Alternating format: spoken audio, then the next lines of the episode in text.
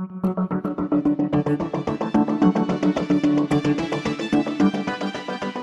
Всем привет, с вами подкаст «Что нового?». Здесь мы говорим о самом главном, что происходит в России и в мире. После полутора месяцев военных действий Армения заключила мир с Азербайджаном. Армения теряет Шушу и другие районы. Степананкерт, столица Карабаха, остается под контролем армян. Однако статус Карабаха в договоре не упомянут. Помимо этого, на территории Карабаха будет создан Центр миротворческих сил. В его деятельности поучаствует Турция и Россия. С главным военным обозревателем новой Павлом Фельгенгауэром сегодня обсуждаем итоги, кажется, закончившейся войны. Павел, добрый Добрый день. Здравствуйте. Расскажите, чья это победа и какой финальный расклад? Можно ли сказать, что Армения проиграла, а Азербайджан взял реванш за поражение в 94 году? Да, Армения проиграла вдрызг войну, и Азербайджан взял реванш да, за ту войну, которая, правда, она закончилась в 94 мая.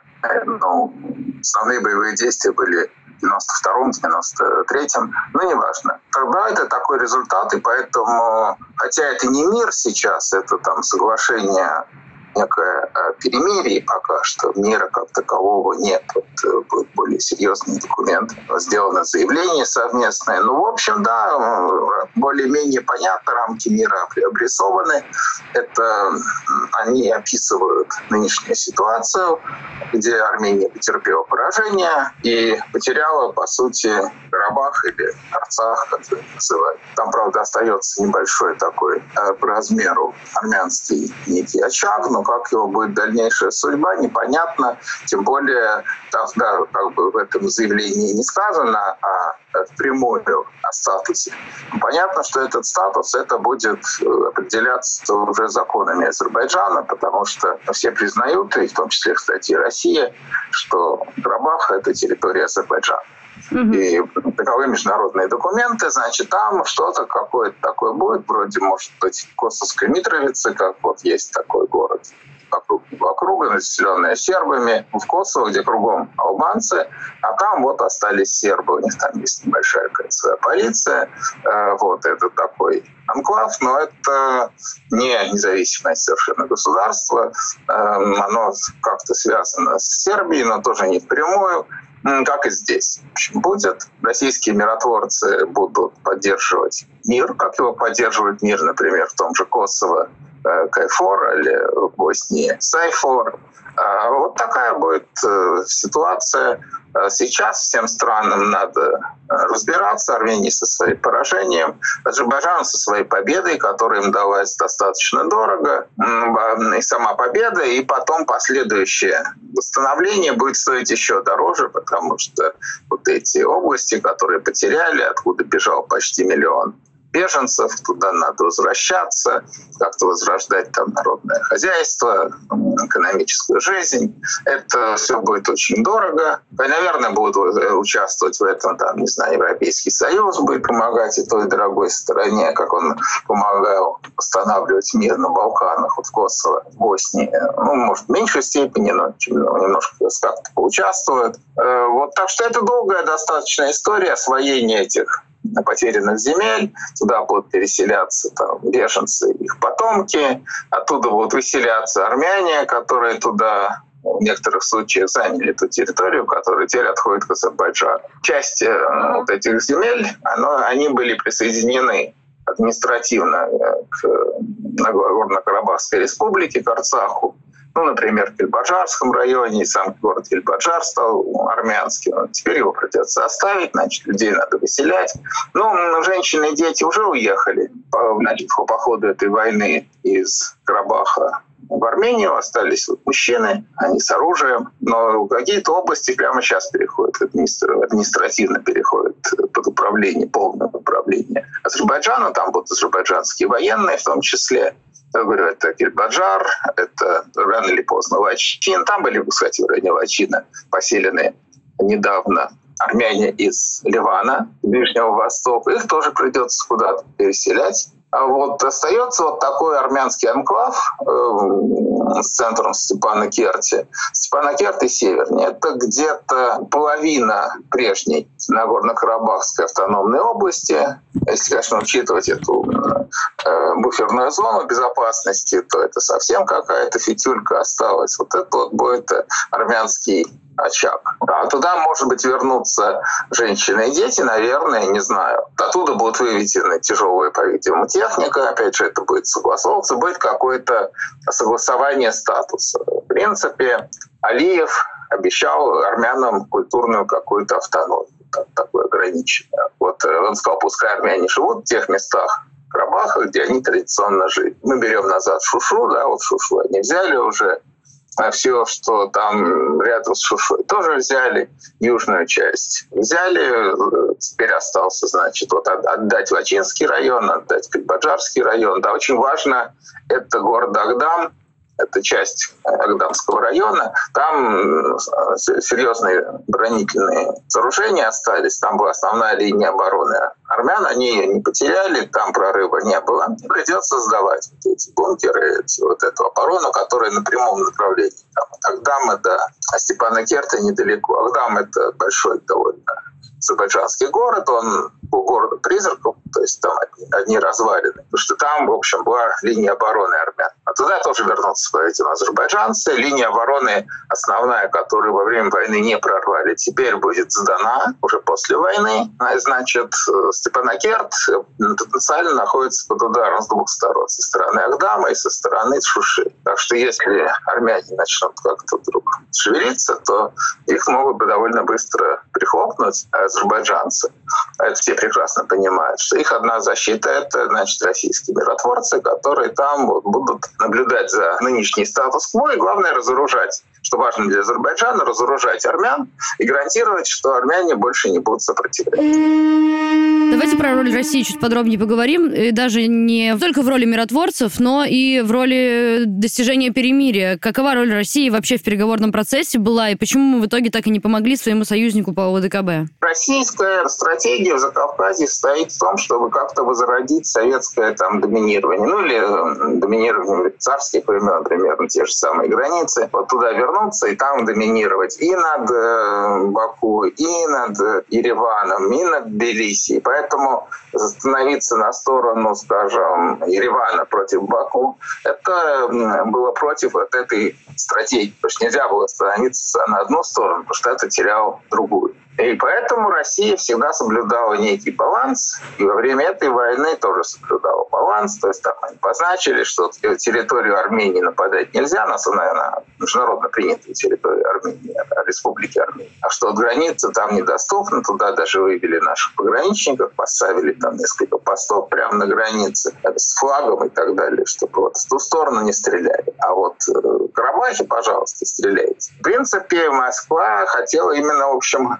такого результата, по большому счету, какой получился. И Ар- Армения, и Азербайджан как бы нуждаются в России. Карабахский вопрос более-менее теперь разрешен и не будет э, создавать российскому стремлению к доминированию Э, серьезных проблем. В Армении в самой, скорее всего, падет правительство или же Пашиньяна, потому что которого в Москве очень не любили. И, ну, и мы, в общем, вот все замечательно. Мы туда ввели, наконец, своих миротворцев. Я помню, там, в 94 году, в 95-м мне Павел Грачев лично объяснял, что вот, Паш, мы сейчас сюда войдем, ты с нами поедешь, посмотришь, как мы будем там разворачиваться в Карабахе. Ну вот, теперь, наконец, эта мечта сбылась. Вот вчера слышал как Бужинский радовался, вот, тогда не получилось, а туда вошли, это, значит, усиление роли России, вот так вот. То есть, э, как бы для России все получилось так, как задумывали. А вот еще чуть-чуть подробнее по поводу российских военных на территории Карабаха. Что они будут делать? Вы сказали про разоружение. А придется ли им участвовать, например, в боевых действиях? Нет, конечно. Никаких боевых действий там не будет. Они для этого не предназначены. Они туда входят без тяжелого оружия. Там это просто как бы миротворцы с БТРами. Ну и еще просто обычные еще какие-то грузовики, э, газоны, там, я не знаю, ну, вездеходы какие-то. Угу. То есть нет, нет ни артиллерии, ни танков, ни систем залпового огня, э, без тяжелого оружия. Ага. Их цель, значит, э, просто патрулировать и показывать флаг, что по ним стрелять нельзя, потому что там Россия может ответить, там, отбомбиться, например, в принципе, там где-то есть российская, может прилететь авиация. И главное, никто, в общем, воевать-то и не собирается, уже навоевались. Все достигли своих целей, для Азербайджана нужно, в общем, много времени, чтобы как-то снова принять вот эти территории, возродить их вот на, на абсорбцию этих занятых освобожденных земель, их новое заселение, освоение уйдет много лет. И им как бы сейчас главное, чтобы им не мешали, чтобы Россия гарантировала то, что нынешнюю карту контроля, чтобы там были, значит, иностранные инвестиции, поскольку если Россия за, если Турция за, э, если Азербайджан за, так и не важно. Тогда, общем, значит, значит, это надежно. Значит, там даже если какие-то, не знаю, армянские боевики начнут какие-то партизанские действия, то их пресекут там общими усилиями. Так что там не будет никакой герильи, никакой партизанской войны, там будет тихо, мирно, ну, как в каком-нибудь Косово или в Боснии, где э, протагонисты до сих пор люто ненавидят друг друга, значит, сербы албанцев, албанцы сербов, э, босники э, сербов, сербы босняков, и все вместе, значит, хорватов не, не любят.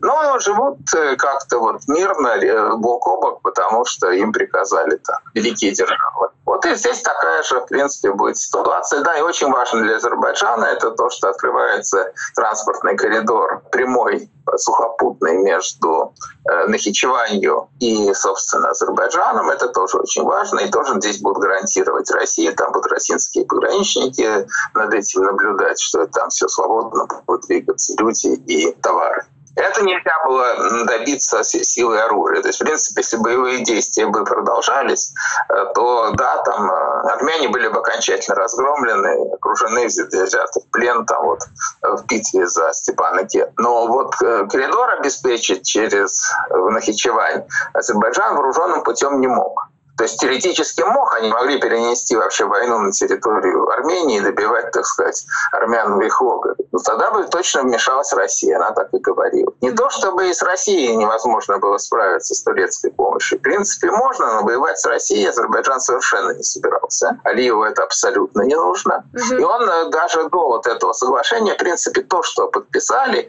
Алиев эм, в течение многих недель этой войны все время повторял вот это на то, что мы согласны согласны. Когда, наконец, Армения согласилась принять его предложение, то все и получилось. Э, это его, в общем, были условия, что отдаете, вводите войска, отдаете семь районов, и выводите войска, и признается территориальная целостность Азербайджана, то есть то, что остаток Карабаха тоже азербайджанский. Да, и Шушу они хотели. Но теперь они ее отдать просто так Шушу без боя армяне не могли, но в бою они ее потеряли, и теперь Шуша тоже Э, азербайджанская, это была важная очень такая веха. Падение Шуши 8 мая 1992 года, это был символ вообще армянской. Это первая большая армянская победа вообще во всей войне. Через там пару дней они взяли Ивачин одновременно, пробили коридор э, в Армению, до этого сухопутный, до этого у них там только по вертолетам пользовались, чтобы кого-то привести оружие, там, припасы, людей вывести, привести добровольцев.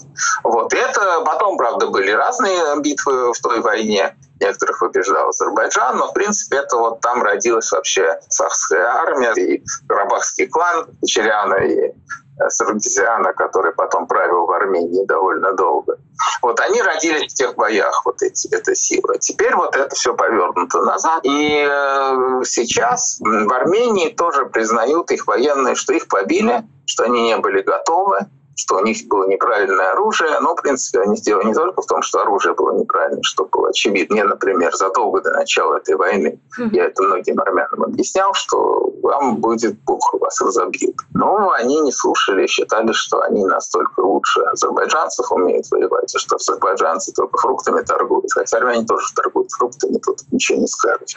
Вот. И что они их, в общем, э, своей, так сказать, мужской силой моральным духом задают. Но из этого ничего не получилось получилось. И проблема была не только в оружии, что, в общем, любой может признать, что у тебя вот есть типа, э, хорошие беспилотники ударные, а у меня нет, и мне поэтому плохо. Но дело и в мозгах, просто в идеологическом построении вооруженных сил Армении, оно было, в общем, для, не для той войны. Поэтому их поражение совершенно закономерно. Смотрите, а вот Азербайджан, ну, так получается, что победил во многом за счет поддержки Турции. Почему турецкая армия не вводит свои какие-то миротворческие войска в Карабах? И как вообще в связи с э, всем этим изменятся и так непростые российско-турецкие отношения по итогам этого конфликта? Ну, во-первых, вводят. Там будут какие-то турецкие миротворцы, насколько я понимаю. Просто пока это не старались очень-очень инстансировать, поскольку армянам и так очень больно. Если туда еще и турки войдут, то это совсем будет для них беда, в том числе просто психологически. Но в целом, очевидно, турки там будут, сколько это другой вопрос. Но для Азербайджана очень важно, чтобы там были, конечно, русские, которые будут им помогать Азербайджану в освоении этих территорий и то, чтобы держать армян под контролем. И там будут турки, которые будут гарантировать, что Россия не будет слишком сильно давить на Азербайджан. В этом как бы вся история, в общем, и даже прямым текстом Алиев объяснял, что да, вот у нас есть вот на наших авиабазах турецкие истребители F-16, и они там на тот случай, если кто-то вмешается в войну. То есть, типа, это был сигнал России, если вы вдруг вмешаетесь, то Турция выступит на нашей стороне. То, что истребители будут воевать против ваших э, ВКС. Но этот сигнал был принят, и какие-то там будут. Как именно конкретно и что они будут делать? В принципе, они должны будут там, чтобы гарантировать со своей стороны поддержку Азербайджану что Азербайджан и Алиев лично поддерживают отличные отношения с Путиным и с Москвой. Э, все нормально, они не, не хотят с Москвой ссориться. На всякий случай, чтобы в Москве вдруг им не ставали, не начали там вот по-советски, как значит, этому самому республиканскому лидеру в советской эпохе не вызвали на ковер и не стали говорить, вот ты делаешь то-то и то-то, а то типа снимем. Вот уж там будут турки. Как будет вообще общий расклад сил за Кавказе? В Москве считают, что все здорово, вот у нас их там теперь еще и миротворцы, границы, и наше влияние в Закавказье резко выросло. Я так не совсем уверен, потому что по результатам этой войны для всех, в общем, понятно, что если ты твой союзник Россия, то ты терпишь поражение, а если твой союзник Турция, то ты побеждаешь. И это будет серьезным как бы уроком, в том числе, скажем, для Грузии, которая тоже думает, в общем, на кого в точности ориентироваться, что ориентация на Турцию — это может очень помочь во всех отношениях. Так что я бы не сказал, что Россия там добилась в результате ввода этих миротворцев и то, что мы вот там помирили, закончили войну, э, это добилось полного доминирования в регионе. Нет, там будет продолжаться некий баланс, поддерживаться Азербайджан будет опираться на, на добрые отношения с Москвой и на еще более добрые отношения с Турцией. С Турцией будут, вот провели вчера поздно вечером, Путин провел переговоры э, с Эрдоганом, договорились. Эрдоган сказал, что да, мы будем участвовать в поддержании этого перемирия. И даже предложил, мы по такой же схеме можем и в Сирии действовать. Довольно такое, я бы сказал, не очень приятное для России заявление. Но как-то вот с Турцией будут с Эрдоганом продолжать вести различные игры. А Турция продвигает свои интересы. Мы, э, конечно, в некоторых случаях с Турцией сталкиваемся, как, например, в Ливии или вот здесь вот за Кавказье. Но, с другой стороны, у России есть свои интересы. Э, в Турции они более значительные, чем вот Карабах и вообще. Это, значит, попытка оттянуть Эрдогана и Турцию от Запада, от НАТО, убить мощный клин между э, Турцией и Европой, Турцией и НАТО, Турцией и Америкой, и вообще расколоть НАТО, это вот такая мечта давняя. В принципе, в эту игру будут продолжать играть, тем более, что известно, Дональд Трамп очень симпатизировал и дружил лично с Эрдоганом. А вот новый президент, когда вот он там справится с республиканским сопротивлением своему выбору и установит свою администрацию, он, у него связей особых добрых с Эрдоганом не будет. Значит, здесь попробуют все-таки посмотреть, нельзя ли Турцию оттянуть от Запада совсем. И это важнее, чем э, там противостоять Турции где-то в Сирии или где-то в Закавказье. Это более серьезная стратегическая цель.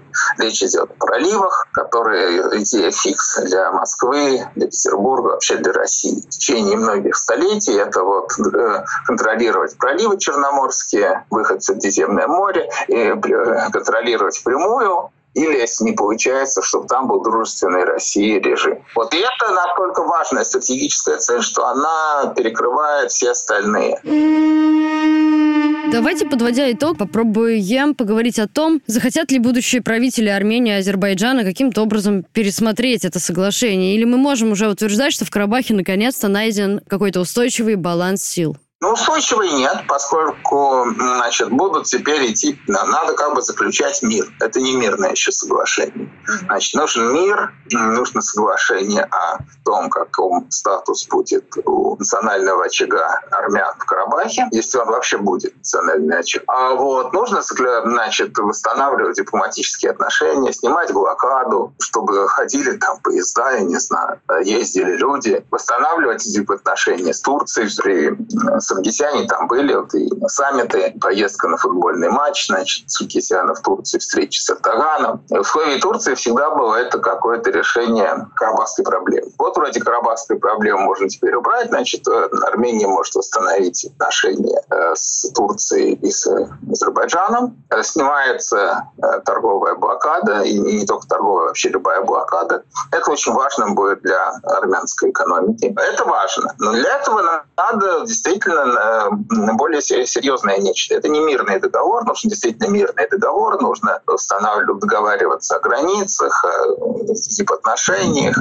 окончательно решать э, карабахский вопрос, э, значит, согласовывать какую-то там, я не знаю, автономию, какие-то условия, там, я не знаю, в азербайджанском парламенте должно быть несколько мест там выделено для армян, например, специально. Или не договариваться и продолжать, чтобы там будет некая такая война, вот скажем, как между албанцами Косово и сербами. Или такой, в общем, мир, хотя он, э, они не любят друг друга, но все-таки там они как-то общаются и торгуют, как, например, Боснии, там сербы с босняками. Mm-hmm. Вот. Надо, надо это все вырабатывать, на это потребуется время. Сейчас вот очень жесткий график вывода войск. Войска должны быть выведены. Если они не будут выведены, будет возобновление боевых действий. Но я не думаю, что это все-таки произойдет, потому что это сейчас никому не выгодно. Азербайджанцы достигли того, что им нужно. Армяне проиграли все, что могли проиграть. И снова воевать вот сейчас. Армянские военные будут очень против этого. Значит, кто бы там политическую власть не захватывал в Ереване, армянские военные объяснили уже всем четко, что воевать больше нельзя. Нельзя надо заканчивать эту войну. А если думать о том, чтобы когда-либо воевать, то на это надо, не знаю, лет 10-15 дождать. А что будет лет 10 через 15 и вообще как это будет тогда? Сейчас загадывать даже бессмысленно.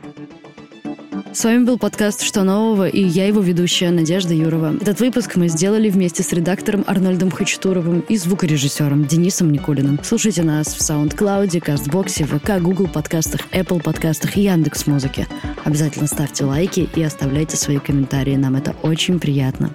До скорого!